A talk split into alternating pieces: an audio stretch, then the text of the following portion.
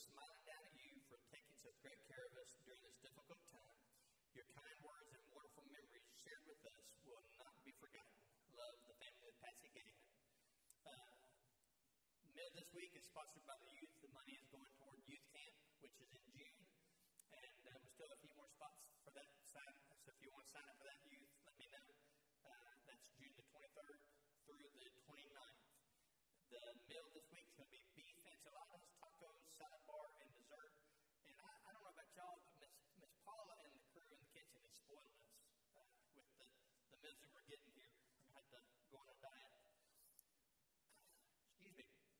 Uh, Nicaragua blessing bags, uh, C.D. Shea, or any member of the mission team that's going to Nicaragua to donate money for the bags uh, or home construction costs. Nicaragua team, you also have a short meeting to Shea, where you are we going to meet? In here? In, okay. Just look for Deshay and follow her when, when we get done. Uh, Joy Group, March 3rd, you've got a committee meeting after church in Susie Lebanese classroom. So, ch- Joy Group, you have your own committee now. Uh, let's see. That was a joke. Do we actually have a committee for the Joy Group? Yes? No? Okay. Food distribution uh, coming up February 29th. It's going to be First Christian. Volunteers needed around 8:15. And let's see here. I think that's that's all the announcements that I have. Uh, I've got one more for the prayer request. Do we have any other announcements that we might have missed? All right. Well, if I could have our ushers come forward, we'll take up the offering. Derek, I think you're our deacon of the day. And as, as we pray, let's remember Brother Wendell Harper. Uh, he had two siblings that passed away, a sister Janice, who's the 11th of 15, and then a brother Norman, who's number 14 of 15. And Mr. Mr. Wendell is 12. So just if you would just remember that family in prayer. Good morning. Let's pray. Lord, just uh, thank you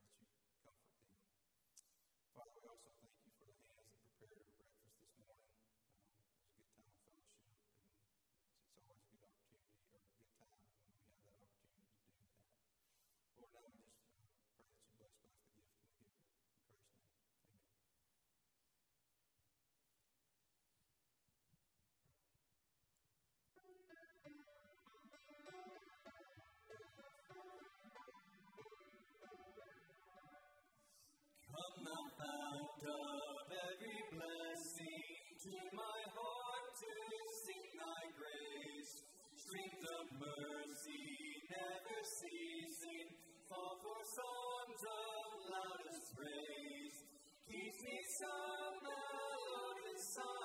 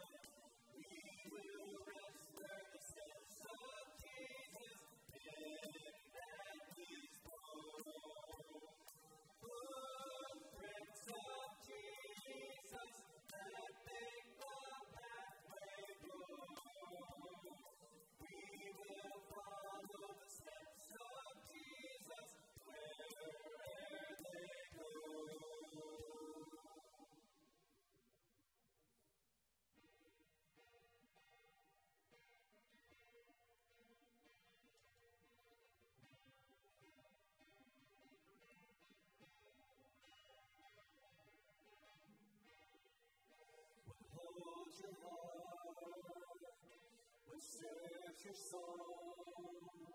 What matters come to mind? The cares you keep, the thoughts you think, it's not all wasted time. Seek and you will find. Joy still comes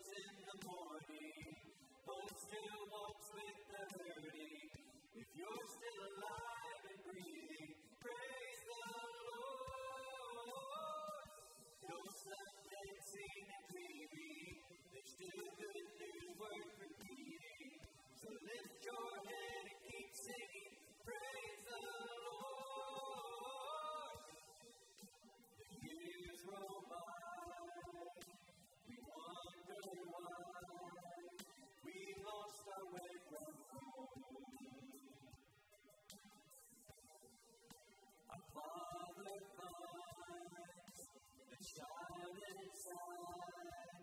We look for the will. Awake, awake.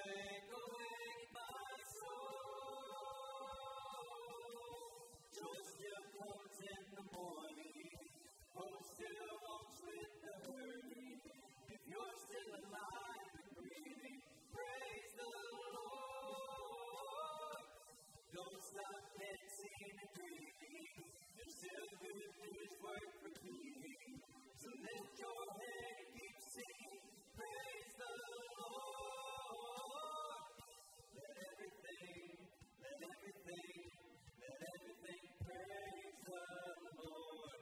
In the working, in the let it praise the Lord. In the blessing, in the breaking, come on, praise.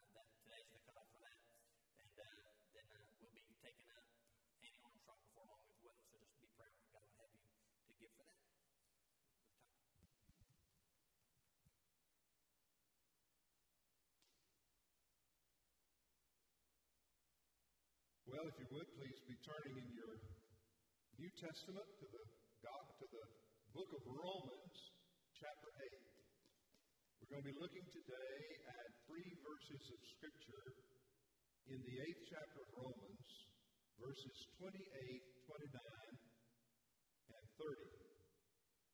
Probably your New Testament may fall open to that passage because for many believers, the 28th verse of Romans chapter 8 is their favorite verse. It is an amazing verse. It is, it is a verse that I have placed my head upon many, many times and rested.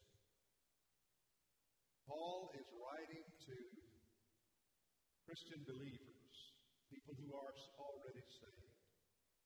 That's important that we understand that. This is not verse, verses written to the unbeliever, but these are verses written to the believer.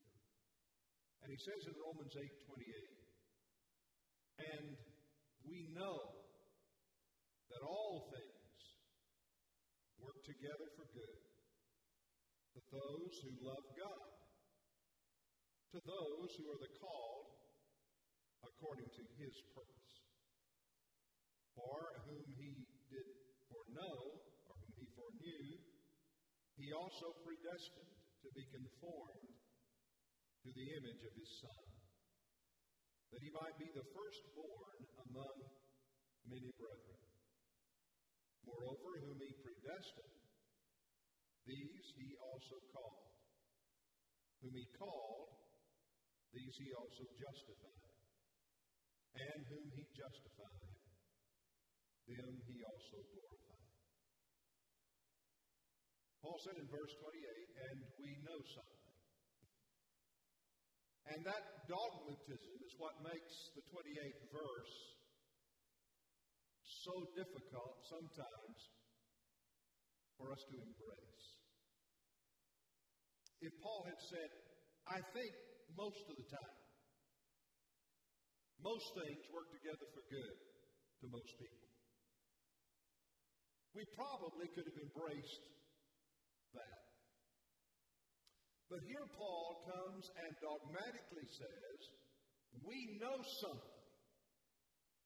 And what we know is this that all things work together for good to those that love God and to those who are the called according to the purposes of God. He's not saying that all things work together for good to all people all time. He's not even saying that all things work together for good to God's people all the time. He's saying that all things work together for good, and he gives us two prerequisites. There's the prerequisite of relationship and the prerequisite of partnership. He doesn't say that all things work together for good to everybody. We know that is not true. Then, who is he describing here in these verses? Well, he uses this phrase all those who love God. That's Paul's way of saying to the believer in Jesus Christ, to the person who's embraced the gospel. But he doesn't stop there. The truth is, all things don't work together for good to all Christians. We know that. Because he adds another prerequisite those that love God and those that are the called according to the purposes of God. There he takes it to a different level. Not only the believer, but the partner not only one who is in relationship with Christ, but one who is walking with Christ in partnership. Another way to say it is the saved and the surrendered. all the saved don't have all things working together for good to them. It's the saved and the surrendered. I don't know about you, but as a young Christian, I bought into a heresy. Now, let me define what heresy is. Heresy is truth out of balance. And when I was first saved, I bought into a truth out of balance. It was enough truth to get me out of hell. But it wasn't enough truth to get the hell out of me. It was enough truth to get me from earth into heaven when I die. But it was not a truth to get God out of heaven in me down here in time.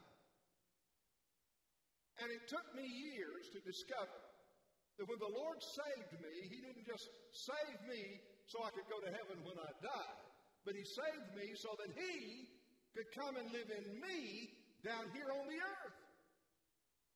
So that salvation is not just for bread when I'm dead. But salvation is for the nasty now and then. And so I had to learn the truth of Romans 8 28 and 29. I had to learn what God's purpose was in saving me to start with.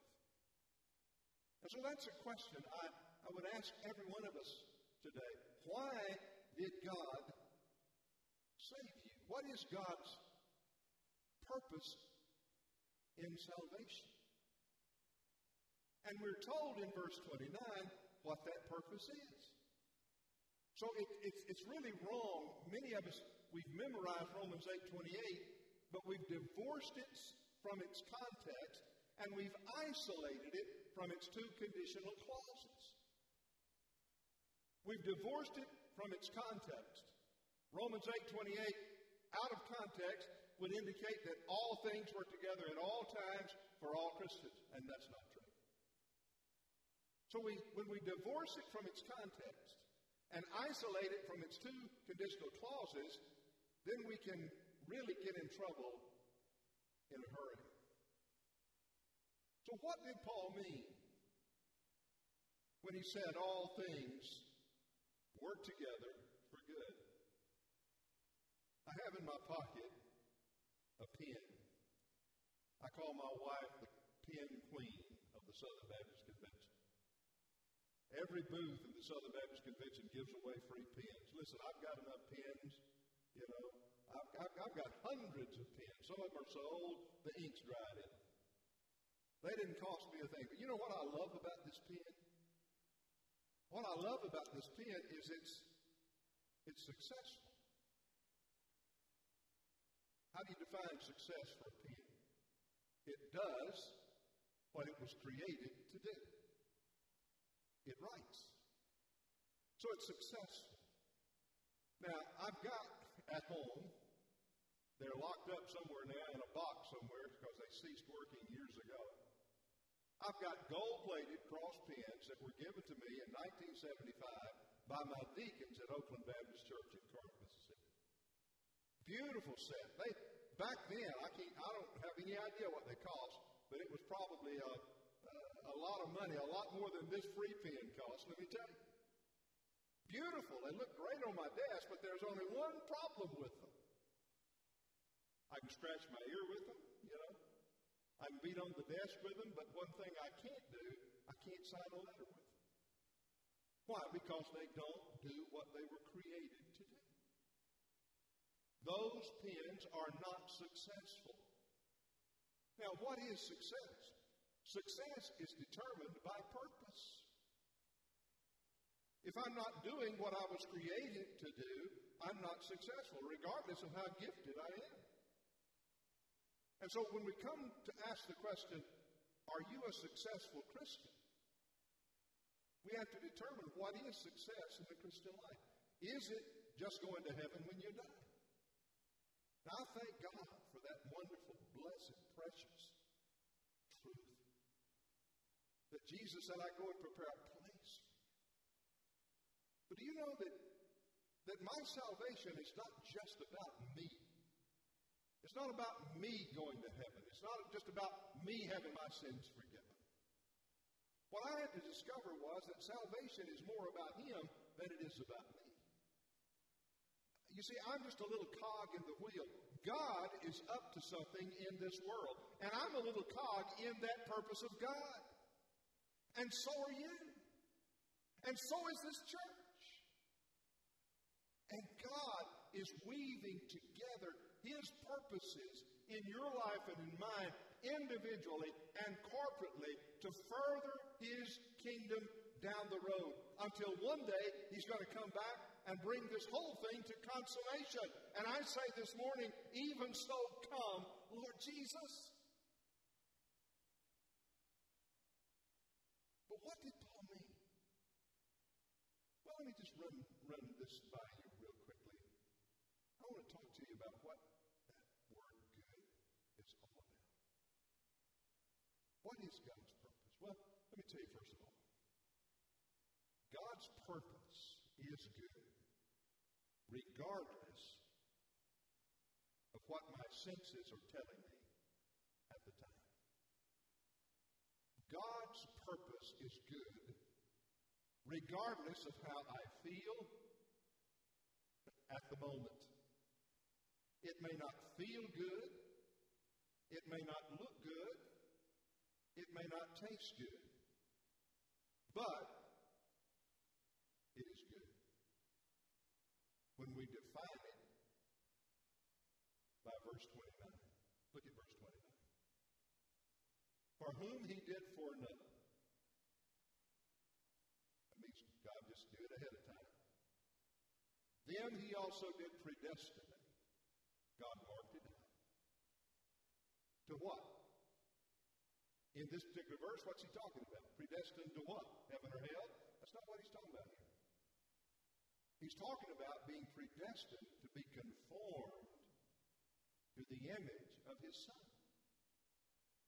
And basically, what this verse is saying is that God has a long range plan for every one of his children, you and me included. And that is that we eventually become like Jesus. And the moment we are saved, that process begins. So, God's purpose is good because, from God's perspective, listen to this anything is good if it makes us more like Jesus Christ. It may not taste good, sound good, look good, but if it moves us forward in our Christ likeness, from God's perspective, He says that is good. When I graduated from high school, I was given a book by T.B. Maston. At the time, he taught at the Southwestern Baptist Theological Seminary, and I was given a book entitled God's Will for Your Life. My preacher uncle knew that I was wrestling with God's will. I talked to him about God calling me to preach. I had not surrendered to preach, but I was struggling with that call. And so he gave me a book, God's Will for Your Life. And in the flyleaf of that Bible, he wrote the, these words. He said, God's will, your greatest accomplishment in life will be the accomplishment of God's will. And, that just let me say that, that, that God's will is good. We don't have to fear it. You know, sometimes we're afraid to totally surrender our lives to God. We're afraid He's going to do something bad to us. Going to send us to China, or, you know, or worse than that, send us to Mississippi, you know, somewhere like Arkansas, who knows. Uh, but, but God's will, God's plan is a good plan. It, it's, you know, we, ha- we tend to interpret that term good in terms of the American dream. If I've got a four bedroom, three bath, that's good. If I've got money in the bank, that's good. If my kids are, are free from diseases, that's good. And so we tend to impose that American interpretation of the word good onto the gospel. And sometimes we're, we're taught that through some very famous preachers who come across our TV screens. And they indicate that if I'm really saved and surrendered, then, you know, I'm going to have the best of everything. You know, my kids are never going to get sick. And I'm never going to have any problems. And I'm never going to have any tragedies. And I'm never going to have any things that I can't understand in my life. I mean, everything's just going to be rosy, rosy, rosy. Is that what Paul meant?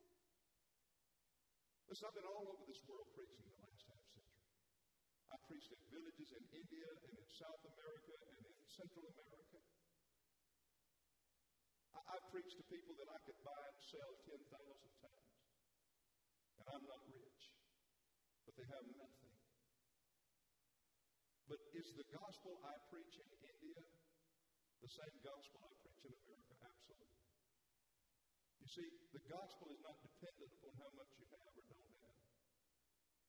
The gospel works around. God is not saying that if I am saved and surrendered, that I'm going to have all the good things. No, He's saying I'm going to accomplish the best thing in your life. I'm going to begin to mold you into the image of my Son,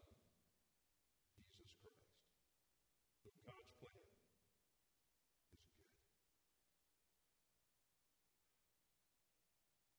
If I had a block of granite here, I could tell every one of you how to turn that block of granite into a statue?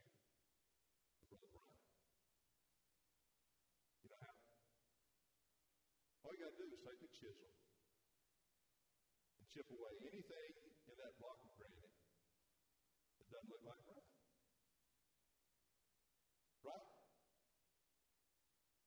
And if you'll do that, you'll end up with a statue of him. You know what God gets when we get saved? He gets a blockhead like.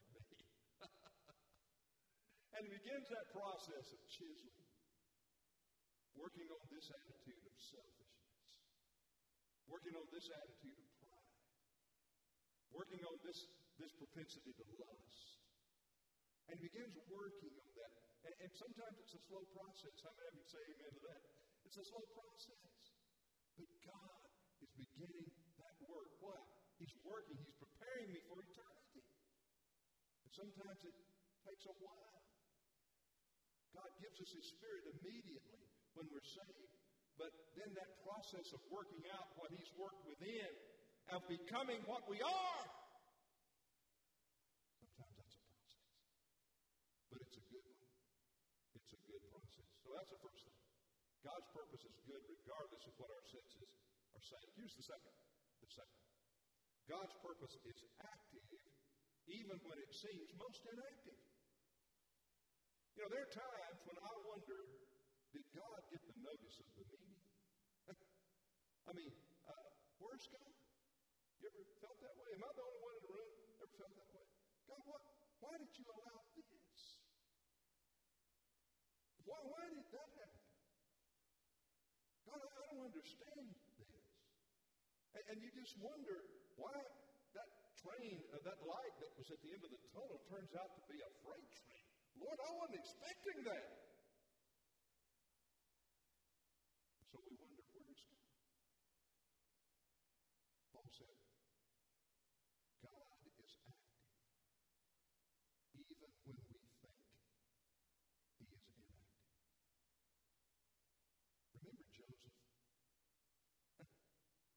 Has anybody ever had a reason to believe, where's God? It was Joseph. I mean, he's down in that pit. Brothers have sold him into slavery. They're threatening to kill him.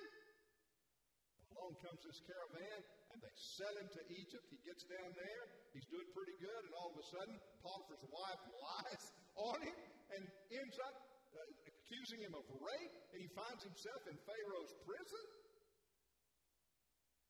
And then he interprets the dreams of the two guys and says, Would you please tell Pharaoh I interpreted this dream for him? Maybe he'll go easy on me. And they don't tell him. And then finally, Pharaoh has a dream nobody can interpret. And they remember Joseph. Joseph gets out of prison, interprets the dream, eventually becomes second in command of the most powerful nation on the earth at that time. He's the second most powerful man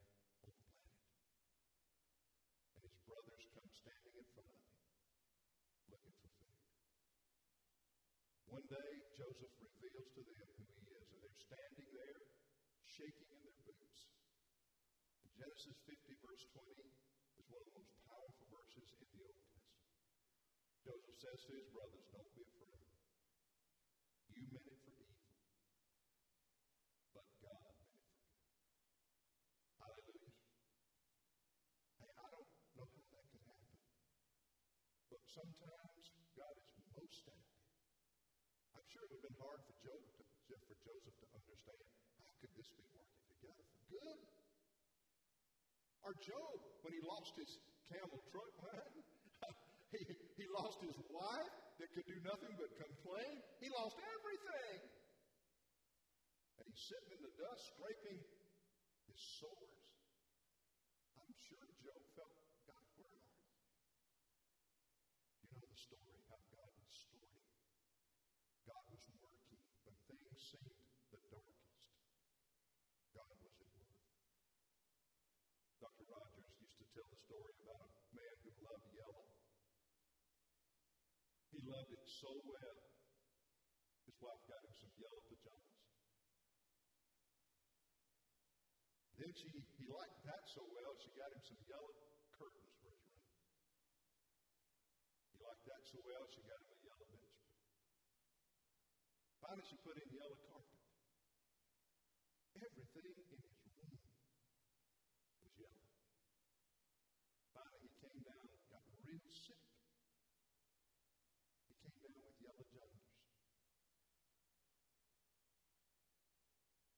And so she called the family physician and said, Listen, he's too sick to come to the office. Would you come and check on him? So the doctor family friend came. He went up the stairs. Went in the room, he stayed and stayed and stayed. Finally, he came down, came down the stairs. He had this confused look on his face. And his little wife was frantic. She said, Doc, what's wrong? What's wrong? What's wrong with my husband? She, he shook his head. He said, I don't know. He said, I looked for that man for three hours and I never did find him.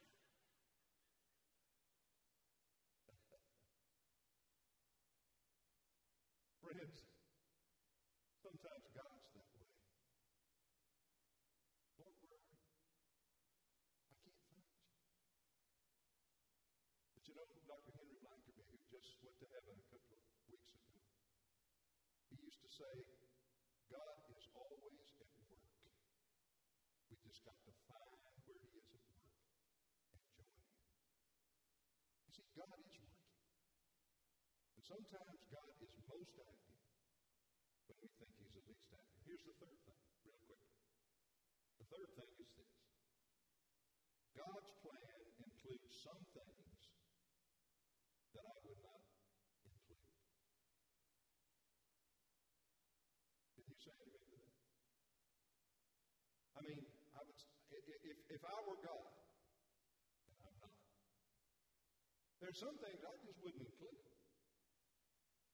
But you see, God's thought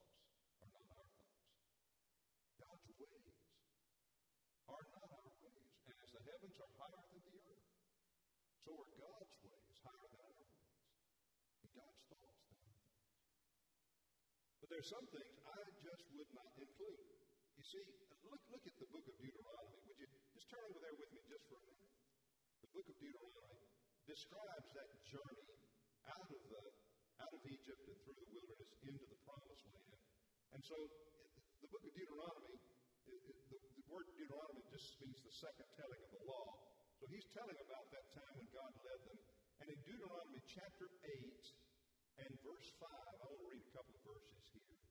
He says, Who led you through that great and terrible wilderness, in which were fiery serpents and scorpions and thirsty land where there was no water, who brought water for you out of the flint rock, who fed you in the wilderness with manna, which your fathers did not know. That, now I've got that word circled in my Bible, that's a purpose statement. He says, here's the reason I did that. Here's the reason I brought you through the wilderness. I brought you through the thirsty land. I brought you through the scorpions. I brought you through the difficult times. I could have brought you another way. It wouldn't have been so hard. But I brought you this way. Why? That, that he might humble you and that he might test you to do you good in the end. You hear that? He said that I might humble you, that I might test you, so that the end result is going to be good. In other words, there are some things you could never have learned had I not brought you through this experience. The experience was not good. It didn't feel good. It didn't sound good. It didn't look good. It didn't taste good. But God says, ultimately, in eternity's perspective, you will be able to look back and see that I used even that for my glory.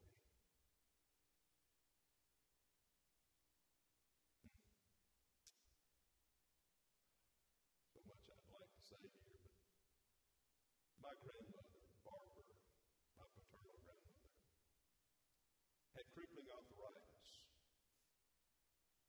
When a devastating tornado came through northeast Mississippi, little town called Belton, I was raised in that town and had been blown away three times. When I was a little boy, it was a Sunday afternoon. We didn't have the advanced weather warnings we have now, but the tornado was on the family before they knew it. Some of them got out, in fact, all of them got out, rushed to the storm house on that Sunday afternoon, except my grandfather and my grandmother. My grandfather stayed with my grandmother because she was in a wheelchair with crippling arthritis, so he could not. The tornado hit their home directly. I've seen the pictures. It exploded it into what looked like a million pieces. Looked like you had put TNT in the house and blew it up. When they found my grandmother, her legs were so crushed and broken that they were laying across her body. My grandfather escaped with just a few broken ribs. But they rushed my grandmother to the hospital, called the family and said, if you want to see your mom alive, you need to come. But long story, uh, she lived through that. She lived through that. And later, I became her pastor, some 20 years after that. She walked with a limp. One, one leg was six eighths shorter than the other. She walked with a limp. I don't know if you caught it or not, but I said that she couldn't go to the storm cellar because she was in a wheelchair. Remember that? Note that I said after 20 years she walked? Isn't that amazing? She's in a wheelchair, a storm hits, breaks her body, but she heals and is stronger after the storm than she was before. You asked me to explain that medically, and I want to tell you there may be some doctors in here that can do that. But as a layman, I have no idea how that happened. But as a pastor, who for half a year, half a century has tried to deal with the, the soul of man, I've seen it happen over and over again, right in the lives of people who go through a storm that you think is going to be so devastating, it'll destroy them. But on the other side, they come through strengthened, stronger than ever.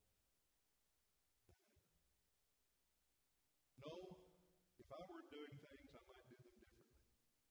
But I'm not doing things. God is infinitely wise. One more thing, and I'm through. If y'all would just listen too well. I, I got one more, I'll be through. Last. God's plan is harmonious,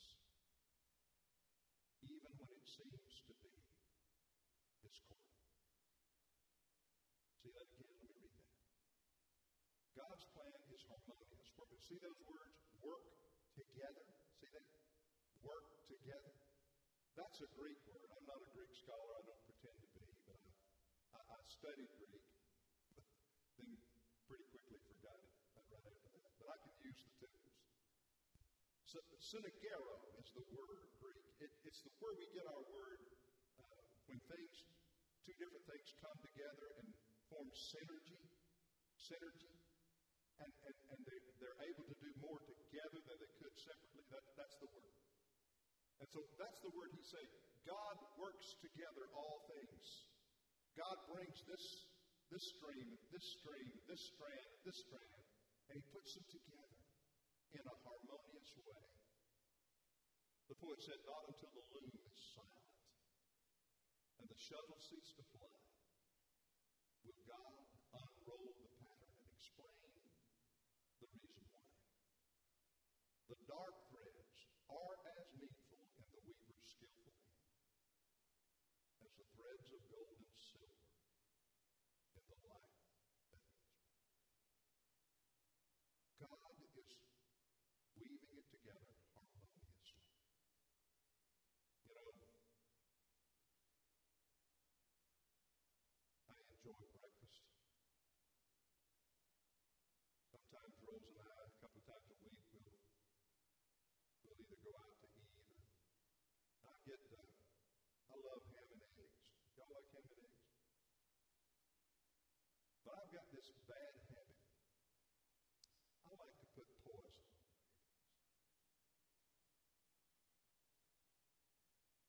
And almost every time I get ham and eggs, I poison my eggs before I eat them. Called sodium chloride. If you take too much sodium, it'll kill you. You take too much chloride, it'll kill you. But when it's mixed together in table salt, it's amazing, isn't it? It'll still kill you. but it just takes slower to do it, you know. God works his will. Salt flavors that, which doesn't taste good. God, in his precious way of combining elements that otherwise would destroy you, but he combines them in such a way that the end result is God's glory and his children's good. So I ask you again, are you like this pen? I'm kind of like this pen. Not, not much to it. but it does what it was made to be. When I gave my life to the Lord as a teenager, wasn't much I could give him. I couldn't even quote John 3:16. But God took what I gave him. And now, for well over half a century, he's been working on me. Got a long ways to go. But I'm more like Jesus now than I used to be. He's, like the little song says, he's still working on me. And thank God, he's not through with me. Are you successful as a Christian? Are you doing what God created? Back, would you bow your head? I want to take you back to those two prerequisites as we give our invitation today. You notice before we can claim verse 28, it says all things work together for good. Then we have to have the right relationship with God. We have to be saved. And we need to be surrendered to His purposes. So let me ask you, where are you with regard to those two things? Number one, do you know you're saved today? Do you know you're going to heaven when you die? Do you know that your sins have been forgiven, that God has wiped the slate clean so that He can come and dwell in your heart by His Spirit? Say, well, Brother Tommy, I don't know if I died today, I'd go to heaven. If, if God called you into his presence today and say, Why should I let you into my heaven? Because you're a member of First Baptist. Hallelujah. My precious friend, that's a wonderful thing, but that's not what gets us heaven. Because you've been baptized, that's a great thing. Every Christian ought to be baptized. But that's not what gets you to. Do you know if you died today, you'd go to heaven because you're trusting in Jesus Christ and Him alone as your only hope for heaven?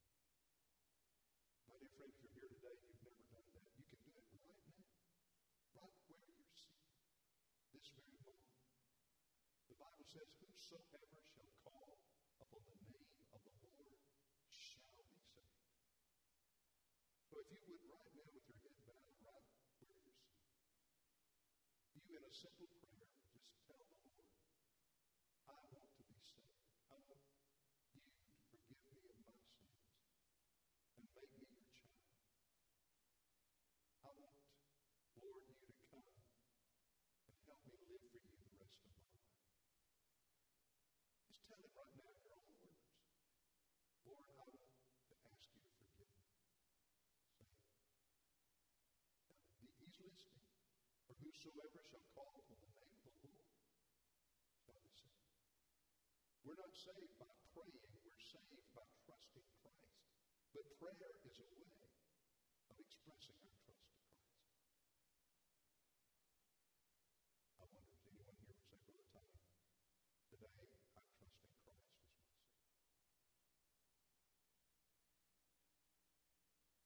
In a moment, we're going to stand and sing. If you're trusting Christ today, I encourage you to make it plain. Just come and say, Brother Tommy, today I'm trusting Christ. You may be looking for a church home.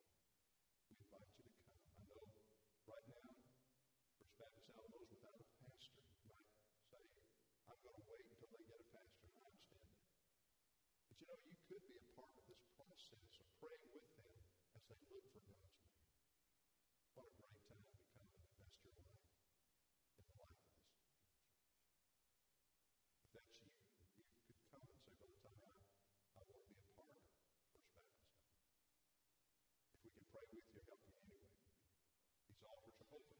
If you just want to slip up here and get on your knees. Father, these moments of invitation are yours. Have your perfect will and way in them,